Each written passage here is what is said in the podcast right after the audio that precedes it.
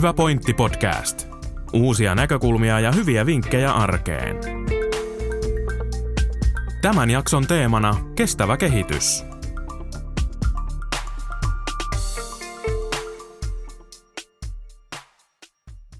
Tervetuloa kuuntelemaan Hyvä Pointti Podcastia, jossa käsittelemme mielenkiintoisia ajankohtaisia aiheita ja jaamme hyödyllisiä vinkkejä sekä uusia näkökulmia erityisesti kestävään kehitykseen. Tässä jaksossa meillä ovat vieraina Etelä-Pohjanmaan maa- ja kotitalousnaisten toiminnanjohtaja Terhi Välisalo. Hei hei. Sekä ruoka-asiantuntija Asta Asumaa. Hei. Minä olen Jaakko Jokala. Ja minä olen Liina Hautanen. Tervetuloa mukaan. Kerro Terhi lyhyesti, mitä maa- ja kotitalousnaiset tekevät. Maa- ja kotitalousnaiset on asiantuntijajärjestö, neuvontajärjestö, valtakunnallinen toimija. Mitä me tehdään, niin täällä ammattilaistasolla, mitä me edustetaan niin sanotusti piirikeskusta, niin toimitaan suomalaiseen ruokaan liittyvissä asiantuntijatehtävissä. Maaseutuympäristöä kehitetään ja kollegat on myöskin touhuomassa maaseutuyritysten kehittämisen kanssa eri puolilla Suomea. Sitten meillä on myöskin tämä meidän järjestö, jossa on 40 000 jäsentä Suomen maassa. Tuolla kylillä, eli maa- ja kotitalousnaisten yhdistyksiä ja osastoja, niin meillä on tällainen järjestö, joka pohjautuu sellaiseen emännän rooliin, joka oli noin 100 vuotta sitten, niin niihin teemoihin. Että ollaan kasvettu tietenkin ajan mukana, mutta ne teemat on pysynyt samanlaisina vuosien saatossa. Millaisia vinkkejä antaisitte arjen ilmastotekoihin, joita jokainen meistä voi tehdä ruokaostoksia tehdessään? No ehkä se... Ensimmäinen olisi sellainen, että miettii, että mikä sesonki nyt on, mitä ruokaa justiin on tarjolla, se mitä niin kuin esimerkiksi jos tuotetaan itse tai on marjoista kysymys, niin aina kun ajatellaan sitä kyseistä hetkeä, niin ne on edullisempia tuotteita, ne on juuri parhaimmillaan olevia tuotteita ja sitten se, että ne on lähellä tuotettuja yleensäkin siinä vaiheessa ja se, että tulee ruokavaliokin monipuolisemmaksi, kun käytetään niitä sesonkituotteita. Ja tosiaan kuljetuskustannukset ja matkat jää lyhyiksi. Ja villiruokahan on yksi tällainen niin sanottu sesonkituote myös. Miten joo, se on oikein varsinainen sesonkituote, että keväällä odotetaan, että kun maa sulaisi, että ensimmäinen vihreä putkahtaa maasta. No ehkä se ensimmäinen leskelehti nyt ei ole niin herkullinen syötävä, mutta sitten tosiaan kun yrttejä rupeaa maasta pukkaamaan, niin ihan juhannukseen asti voi sanoa, että on villiruokasesonkia. Näin meillä, että muutama vuosi sitten keväällä oli kovin nopea kuiva kevät, että se oli semmoinen muutaman viikon sesonki, että sai hyvää tuotetta. Mutta kannattaisi jokaisen vähän miettiä, että mitä siinä omassa pihapiirissä tai lähialueella on sellaista syötävää, mikä kannattaa hyödyntää. Niin esimerkiksi se voikukka on semmoinen, horsma, mikä on maakuntakasvi meillä täällä Etelä-Pohjanmaalla, niin siitä syödään lehdet ja varret, parsana ja kukat ja sitten vielä joskus on vanhemmat ihmiset sanonut, että ne juuretkin on kuivattu ja käytetty. Sitä mä en ole vielä itse kokeillut, mutta että kaikki läheltä näkyvä vihreä ja värillinen kannattaa opetella tunnistamaan ja sitten käyttämään. Sitten tietysti kesän mittaan tulo sienet ja marjat, että kyllä meillä villiruokaa löytyy. Ja sitten villiruoastahan puhutaan myöskin silloin, kun puhutaan riistasta ja kalasta, että kyllä meillä niin kuin läheltä löytyy syötävää, jos on keinot niiden löytämiseksi ja kiinniottamiseksi ja saalistamiseksi. Keskellä talveakin voi käydä vaikka pilkillä. Tämä on sitä todellista lähiruokaa sitten myös tämä villiruoka. No se on sitä varsinaisesti lähellä ja villiä. Se on mukavaa syötävää, kun tietää itse sen keränneensä. Joo, että siihen tulee tällainen mukava lisä siihen myös, kun sen on itse löytänyt ja kerännyt, niin se antaa varmaan myös. Joo, ja varmaan on jäänyt vähän niin kuin vähemmälle tämä villiruoan kerääminen. Että moni muistaa lapsena syöneensä esimerkiksi ketunleipiä, mutta sitten se on niin kuin jäänyt. Että voisi niin kuin opettaa omat lapsensa keräämään näitä syötäviä kasvia ja syötäviä marjoja. Ja sitten myöskin itse käyttää ihan tämmöiseksi niin kuin virkistykseksi ja piristykseksi. Ja vähän niin kuin, että vaikka siellä olisi kourallinen yrttiä siinä salaatissa, niin villiyrttejä, niin se on jo kuitenkin lisäys siihen omaan ruokavalioon. Oliko niin, että te järjestätte myös villiruokakursseja, että opitaan tunnistamaan niitä syötäviä? Joo, maa- ja kotitalousnaisilta voi tilata kyllä villiruokakurssin, villiruokakävelyn tai sitten meillä on ollut esimerkiksi nuotioruokakursseja, jossa sitten on siitä laavupaikan ympäristöstä käyty keräämässä mausteita ja yrttejä. Kyllä se järjestyy. tällaisten kurssien jälkeen tulee kävely vähän ongelmalliseksi esimerkiksi omalla nurmikolla, kun ei meinaa millään pystyä ruoan päällä enää kävelemään sen jälkeen, niin varoituksen sana kaikille osallistujille. Voikukkakin näkyy ihan toisin silmin, se ei olekaan enää pelkästään rikkaruoho. Tai poimulehti, jota on todella monella nurmikolla. Tai nokkonen. Joo, nokkonenhan on oikein. Vaalimaan. Joo, se on ainakin runsas satoinen, että saa kerätä koko vuoden, kun aina niittää nokkosen ja saa uutta satoa. Puoli kiloa kasviksia lause on tuttu varmasti monelle jo lapsuuden ajoilta ja sitä on paljon hoettu, mutta miten tietää ilman puntaria ja punnitsemista, että kuinka paljon on puoli kiloa kasviksia? Se on tosiaan tämä puntarin kantaminen mukana on vähän vaikeampaa. Tietysti sekin on mahdollista, mutta jos haluaa ihan tarkka olla, niin kannattaa esimerkiksi keskikokoinen omena, keskikokoinen porkkana tai salaattiannos punnita ja sitten silmämäällä sitten arvioida. Mutta ehkä kaikista mukavin ja helpoin tapa ajatella sitä, että jokaisella on nämä kädet, eli puhutaan kourallisista, että 6 kourallista 5 eri väriä kun syö päivässä, niin saa vaihtelevasti kasviksia. Eli marjoja, vihanneksia, hedelmiä, juureksia. Ja sitten tietysti jos on oikein iso kätinen, niin joutuu syömään vähän enemmän kuin pienikätiset. Mutta kun miettii se, että joka aterialle aamupala, lounas, päiväkahvi, illallinen, iltapala, että kun pistää vähän sen kasviksia tai juureksia, niin se puoli kiloa kyllä täyttyy. Mutta sitä niin kuin ajatellaan hyvin, että puoli kiloa, että kahvipaketillisen paino pitäisi niin kuin syödä. Ei tarvitse syödä kerralla. Mutta se on lasten kanssa kiva, että montako kourallista olet tänään syönyt, montako väriä olet muistanut syödä, niin sitten se tulee vähän niin kuin leikin varjolla. Puhutaan tuosta monesta väristä siinä, niin minkä takia pitää syödä monen värisiä kasviksia? No ihan sen takia, että kasvikset, juurekset, marjat, hedelmät, ne on kaikki vähän eri värisiä, niin se vaihtelevuus ja monipuolisuus tulee sitä kautta, että pitää olla vihreätä, punasta, oranssia, keltaista, sitten ne valkoinen ja mustan. Musta on niin kuin lähinnä se violetti, että hyvin eri värisiä. Niin sehän on värikasta sitten siellä lautasellakin, kun näitä on eri värejä. Että ei ihan pelkkää porkkana. Suomalaisen ruoanlaiton kulttuurissa usein ne kasvikset liimataan vähän niin kuin siihen kylkeen. Perinteisesti salaattina, että siinä on edelleen se peruna ja läskisoosi, mutta nyt me ollaan opittu laittaa se lautasmallin puolikas kasviksia. Mutta sekin on hyvä muistaa, että yksi tapa lisätä sitä kasvisten käyttöä on myöskin tehdä ihan valmistamalla ruokaa niistä kasviksista. Että ne ei tarvitse olla aina siinä kyljessä lisäkkeenä. Eli siinä on myös yksi kulttuurimuutoksen paikka. Mitenkä laitan kotona ruokaa niin, että se on raaka-aine eikä lisuke, se kasvis. Mistä asiakas niin ravintolassa kuin kaupassa tunnistaa kotimaisen tai eteläpohjalaisen ruoan? Tai mistä ei tunnista? No suomalaisen ruoan tunnistaa kaikista helpoiten siitä joutsenlipusta ja joutsenmerkistä. Jos puhutaan elintarvikkeista ja sitten esimerkiksi jauhoissa ja tämmöisissä, jos on se avainlipputunnus, niin siitä tietää, että työtä on tehty Suomessa ainakin, jauhamiset ja muut.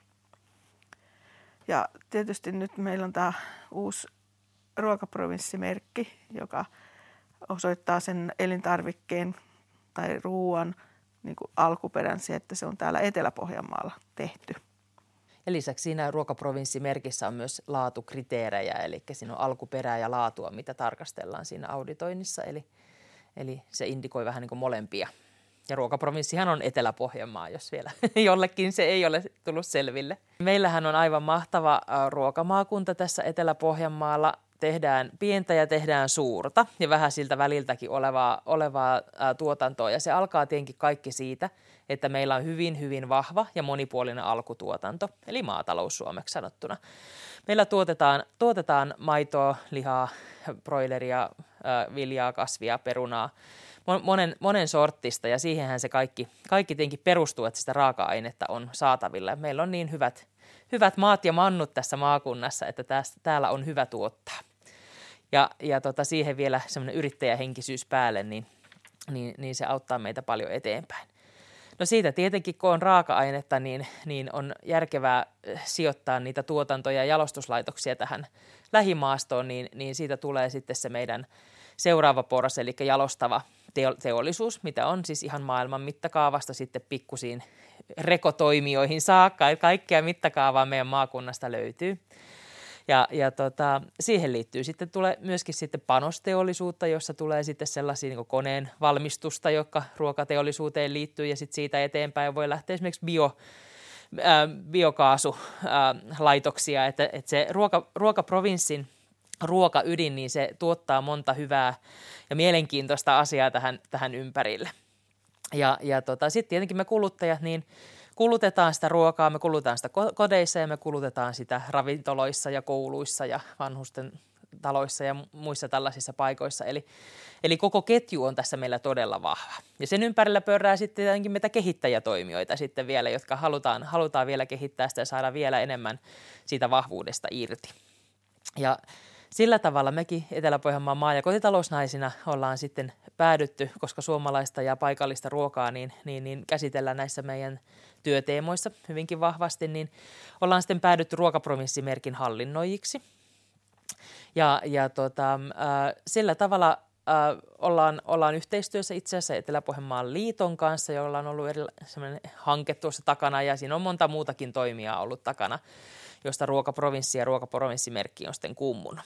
Ja siihen on sitten yhteistyöllä mietitty, että me halutaan näyttää, mitkä on ne meidän kaikista priimaa pukkaa tuotteet ja ravintolat ja muut toimijat, ja ollaan yhteistyössä mietitty ne laatukriteerit ja alkuperäkriteerit, mitkä me halutaan, että se merkki sitten voi kantaa ja todistaa sille kuluttajalle. Ja ruokaprovinssimerkkiä nyt sitten on myönnetty noin vuoden ajan itse asiassa. Tietenkin tässä korona, niin kuin kaikki, on tullut sekoittamaan vähän pakkaa, mutta meillä on useampia yrittäjiä ja toimijoita, jotka sitä kantaa, ja siitä tietää, että priimaa pukkaa, kun semmoinen merkki on ravintolassa tai jossakin tuotteessa näkyvissä, niin se on sellainen kuluttajalle myöskin sellainen helpottaja siihen, että pystyy valitsemaan sen tuotteen tai ruokapalvelun tarjoajan, ja tietää, että siellä arvostetaan näitä meidän arvoja ja tehdään se työ laadukkaasti. Se on hyvä meille paikallisille, mutta se on varmasti tärkeää myös meidän matkailun kannalta, Kyllä. Että hekin löytää. Isoja tapahtumia järjestetään Etelä-Pohjanmaalla ja Seinäjoella vuosittain, paitsi tietysti viime kesä oli vähän poikkeus, niin se on myöskin merkki muualta tulleille kuluttajille ja vieraille, että justiin tämä ruoka tässä ravintolassa syötynä tai tästä kahvilasta kioskista ostettuna, että se on todellakin tehty täällä Etelä-Pohjanmaalla. Ja se on niin kuin tavallaan halutaan tarjota parasta matkailijoillekin. Usein ulkomailla kun käydään, niin sittenhän usein etsitään sitä paikallista ruokaa, niin ehkä tämäkin on niin kuin yksi asia, että voitaisiin myös Suomessa etsiä sitä paikallista ruokaa, kun mennään täällä eri kaupunkeihin ja paikkoihin. Joo, ja sehän on tavallaan sen matkailun suola, kun syödään ja nautitaan vähän erilaisia elintarvikkeita kuin kotona. Ja monta kertaa tuntuu, että se paikallinen leipä on kiva tuliainen sitten, kun olet matkaillut. Niin otetaan limppu kainaloon tai pullapitko mukaan ja sitten kotona vielä muistellaan sitä matkaa. Niin se on ihan yksinkertaisimmillaan tällainen niin kuin ruokamuisto. Kyllä. Miksi olisi ylipäätään tärkeää suosia sitä lähiruokaa? No, lähiruoassa on tietenkin monta erilaista merkitystä. Yksi on tietenkin semmoinen taloudellinen näkökulma siitä, että mitä enemmän se raha jää eri jalostuksen asteisiin siihen lähelle, niin se enemmän se raha pörrää tässä meidän omilla nurkilla. Eli se on semmoinen aluetaloudellinen merkitys, yksi tosi tärkeä. Sitten itse sanoisin, että suomalaiseen ruoantuotantoon, suomalaiseen jalostukseen uskon ja tiedän, että se on erittäin luotettavaa ja erittäin laadukasta. Aina lööppejä saadaan jostakin asioista, aina jollakin yrittäjällä voi mennä huonosti, että joku saattaa joskus prakata, ymmärrän sen kyllä, mutta niin kuin lähtökohtaisesti tämä on erittäin laadukas tämä meidän ruokaketju, ja me tiedetään, että se on, niin siihen ruokaan ja sen ruoan laatuun voi luottaa. Eli se on yksi semmoinen lähiruoan käyttämisen syy. Ja tuoreustekijät tietenkin. Joo, tuoreus on erittäin hyvä, ja sitten tavallaan se, että sä voit halutessasi mennä vaikka katsomaan sitä viljapeltoa, mistä niin kuin sato on korjattu, ja lähimylly, missä se on jauhettu, ja sitten vielä lähileipomo, jossa se leipä tai leivonnainen on valmistettu, niin tavallaan se tuotantoketju on hyvin läpinäkyvä. Ja sitten tavallaan se, että ollaan aidosti ylpeitä siitä omasta tekemisestä ja tuodaan se esille, että suomalainen ja pohjalainen on vähän sellainen vaatimaton toisella tavalla, että vähän niin kuin, että mä oon tämän tehnyt, siinä on kelepaa tai ei. Niin täytyisi nostaa niin kuin sitä omaa työtänsä vähän korkeammalle ja kunnioittaa itteni sitten ne muutkin sitä kunnioittaa. Ja ihan vaan niin sellaisia jalokiviä löytyy sieltä täältä ja tuolta täältä ruokaprovinssimaakunnasta, että on aivan ihania tuotteita yksinkertaisesti vaan, että on herkullista. Siinä on ihan riittävästi myös syytä käyttää lähituotteita. Kaupoissa onkin hyvät valikoimat nykyään näitä lähituotteita ja rekoringit on lisännyt myös niitä mahdollisuuksia ostaa, mutta kuinka paljon sitten tilat järjestää ihan suoramyyntiä, että mistä voi löytää, että mitkä tilat myy sitä ruokaa? Se onkin mielenkiintoinen kysymys. Se vähän vaihtelee vuosittain, että tilojen omasta tilanteesta, että onko mahdollista järjestää sitä suoramyyntiä ja sitten tavallaan, että missä se tila sijaitsee, että kuinka lähellä asutuskeskuksia.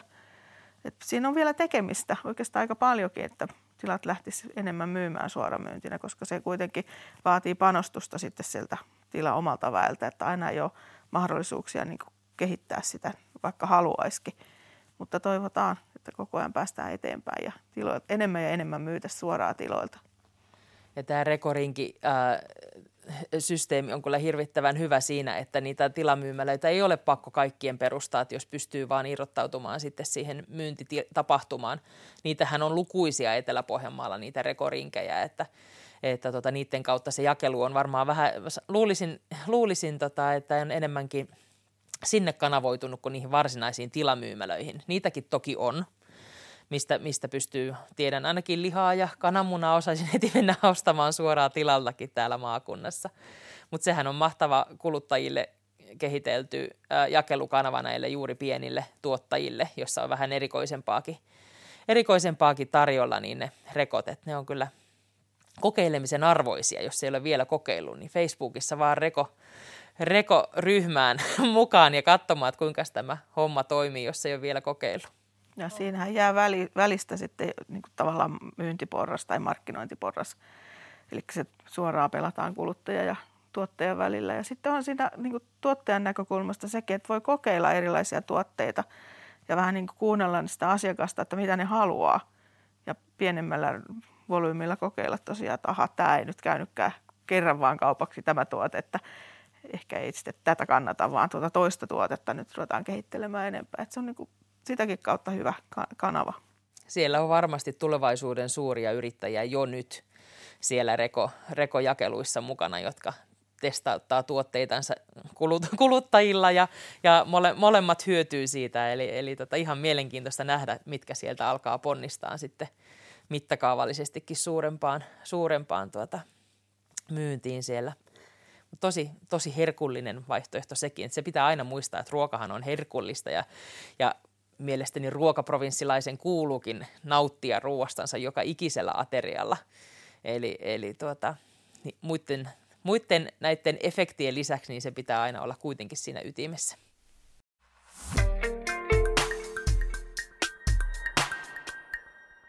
Koko maailmassa noin 30% ruoasta päätyy hävikkiin. Suomessa kotitaloudet heittävät ruokaa vuosittain roskiin jopa 160 miljoonaa kiloa ja se vastaa noin 7800 rekka-autollista. Miksi on merkittävää vähentää ruokahävikkiä? No, ruokahävikin vähentäminen on kaikista yksinkertaisin keino ilmastonmuutoksen estämiseen tässä ruokaskenessä. Se on yksinkertaisesti kuluta ja osta sen verran kuin käytät. Kyllä se taloudellisesti perheissäkin tuntuu, jos ajatellaan, että 120 ja 125 euroa vuodessa per asukas Suomessakin menee ihan niin kuin roskiin ruokaa. Että jos ajattelet, että minkä kokoinen perhe on, niin sillähän jo yhden kesälomareisun tekee sillä rahalla, mikä säästyy, jos ei tule ruokahävikkiä. Miten meistä jokainen voisi motivoitua estämään ruokahävikin syntymistä?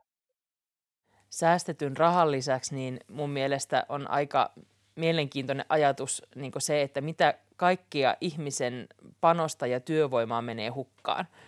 Usein käytän semmoista aika kamalankin syyllistävää keinoa kuvata tätä, mutta jos ajatellaan, että tuli nyt ostettua vaikka nyt joku leipäpaketti ylimääräistä, enkä oikein ajatellut kuinka sen käytän, eikä tullut sitä pakastettuakaan, ja siinä se nyt on homeisena minun kädessäni, niin miltä tuntuu mennä sanoon kauppaan, että hyvää päivää kaupan tärit ja sedät, että tämä teidän työ, mitä te olette täällä kaupassa tehnyt sen eteen, että mä saan tämän leivän ostanut, niin se on kaikki ihan turhaa. sitten mennä kävelemään sen rekkakuskin työmaalle ja sanoa, että hei, mulla on tästä leipä, mitä sä oot kuljettanut ympäri Suomea mulle, että teit muuten tämän työn aivan turhaan. Ja sitten mennään sinne leipomoon, sama tarina ja vielä sinne alkutuottajalle ja myllyyn ja siinähän on erittäin paljon panoksia, mitä siihen yhteen leipään on pistetty. Se on meidän ihmistyövoimaa, se on rahaa, se on tuotantolaitoksia ja kaikki se vaan sitten heitetään yksinkertaisesti roskiin. Niin se on oikeastaan sellainen vähän kyllä syyllistävä, mutta kuitenkin mun mielestä silmiä avaava ajatusmaailma, että niin kuin voinko mä oikeasti tehdä näin. Että mä vaan heitän ihan vain omaa suunnittelemattomuuttani niin tämän koko ketjun työn pois. Mun mielestä se on aika kamala ajatella, että tekee itse työtä turhaan tai joku kaveri tekee työtä turhaan vaan sen takia, että mulla on vapaus siihen roskiin heittämiseen.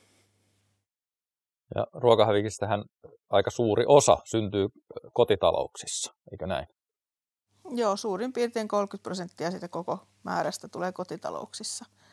Ja joskushan se on niin kuin ihan tilanteesta kiinni ja niin kuin mikä on perheen tilanne. Tai jopa silloin, kun on pieniä lapsia, niin väkisinkin menee ruokaa hukkaan ihan sen takia, että ne ei joko syö sitä tai sitten se menee lattialle ja syötetään koiralle ja muuta. Mutta kyllä paljon valinnoilla on merkitystä ja sillä, että minkälaisia määriä ruokaa laitetaan. Ja se on juuri se yllättävää, että se kuluttaja on kaikista isoin päättäjä siitä ruokahävikin synnyssä. Eli se ei olekaan teollisuus eikä logistiikka eikä kauppa. Siellä on hyvinkin tarkat prosessit. Siellä lasketaan mennen tullen ainesosavirtoja ja ruokavirtoja ja kuluttajakäyttäytymistä ja ne on saatu aika hyvin jo optimoitua. Mutta se, että se onkin meidän kuluttajien vallassa se ruokahävikin vähentäminen niin isolta osalta, niin se on sellainen, mikä ehkä jokaisen kannattaa laittaa korvantaa, että se on minä, joka sen päätän, sen isoimman osan siitä ruokahävikistä. No, millä keinoin sitten näitä kotitaloudet voi tehdä tätä, että minkälaisia asioita on, millä tätä ruokahävikkiä pystyy hyvin vähentämään?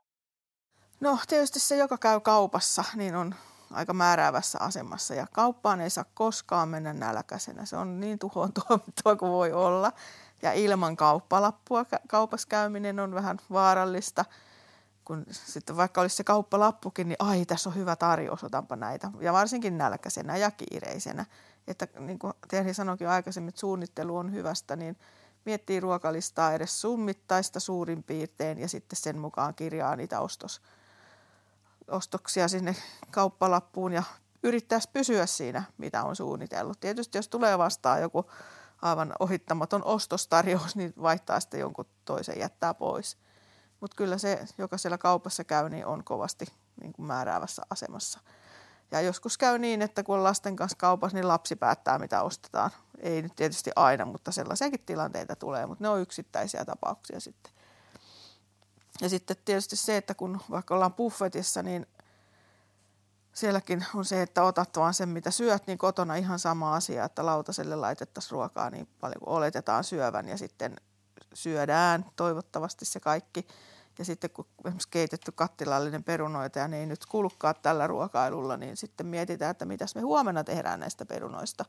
Onko se perunasalaatti ja onko ne ihania paistinperunoita, mitä voi tehdä vai käytetäänkö ne raasteena johonkin sämpylöihin tai muihin, että kannattaa opetella ajattelemaan, että kun teen tämän ruuan, niin entäs jos sitä jää, niin mitenkä mä voin sen sitten huomenna hyötykäyttää. Ja mä oon itse ainakin sen verran kanssa jo oppinut kotona, että päivällä tehtiin se ruoka, niin seuraavana päivänä aamupäivällä syötiin sitten se eilisen päivän ruoka, mitä oli jäänyt. Että kyllä ja sitten viimeistään annettiin kotieläimille, mitä jäi ja yleensä sitä ruokaa ei kauheasti jäänyt. Että pitäisi vaan oppia keittämään pienempiä määriä. Sellainen tietoisuus ruokahävikistä on tosi tärkeää tässä Astan kuvailemassa käyttäytymisessä ja sitten taitotaso myöskin. Eli kun on se keitetty peruna, niin on sen verran itseänsä kehittänyt ja aiheeseen tutustunut, että keksii useampia tapoja käyttää se uudelleen tavalla tai toisella. Tai säilöä se tai tehdä siitä jotakin sellaista, jota ei edes tunnista kohtaa, että mitä se on alun perin ollut.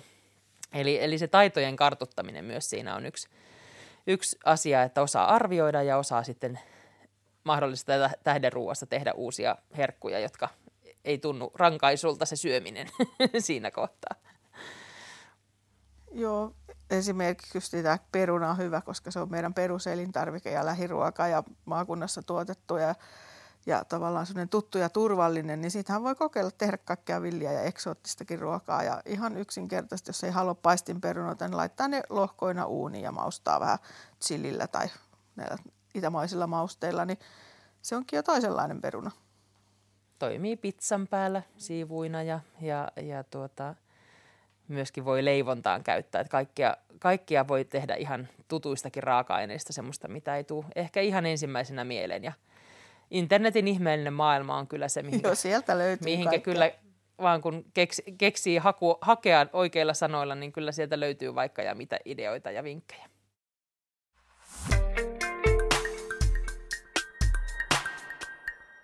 Tämä oli Hyvä Pointti Podcast. Kiitos, kun kuuntelit meitä.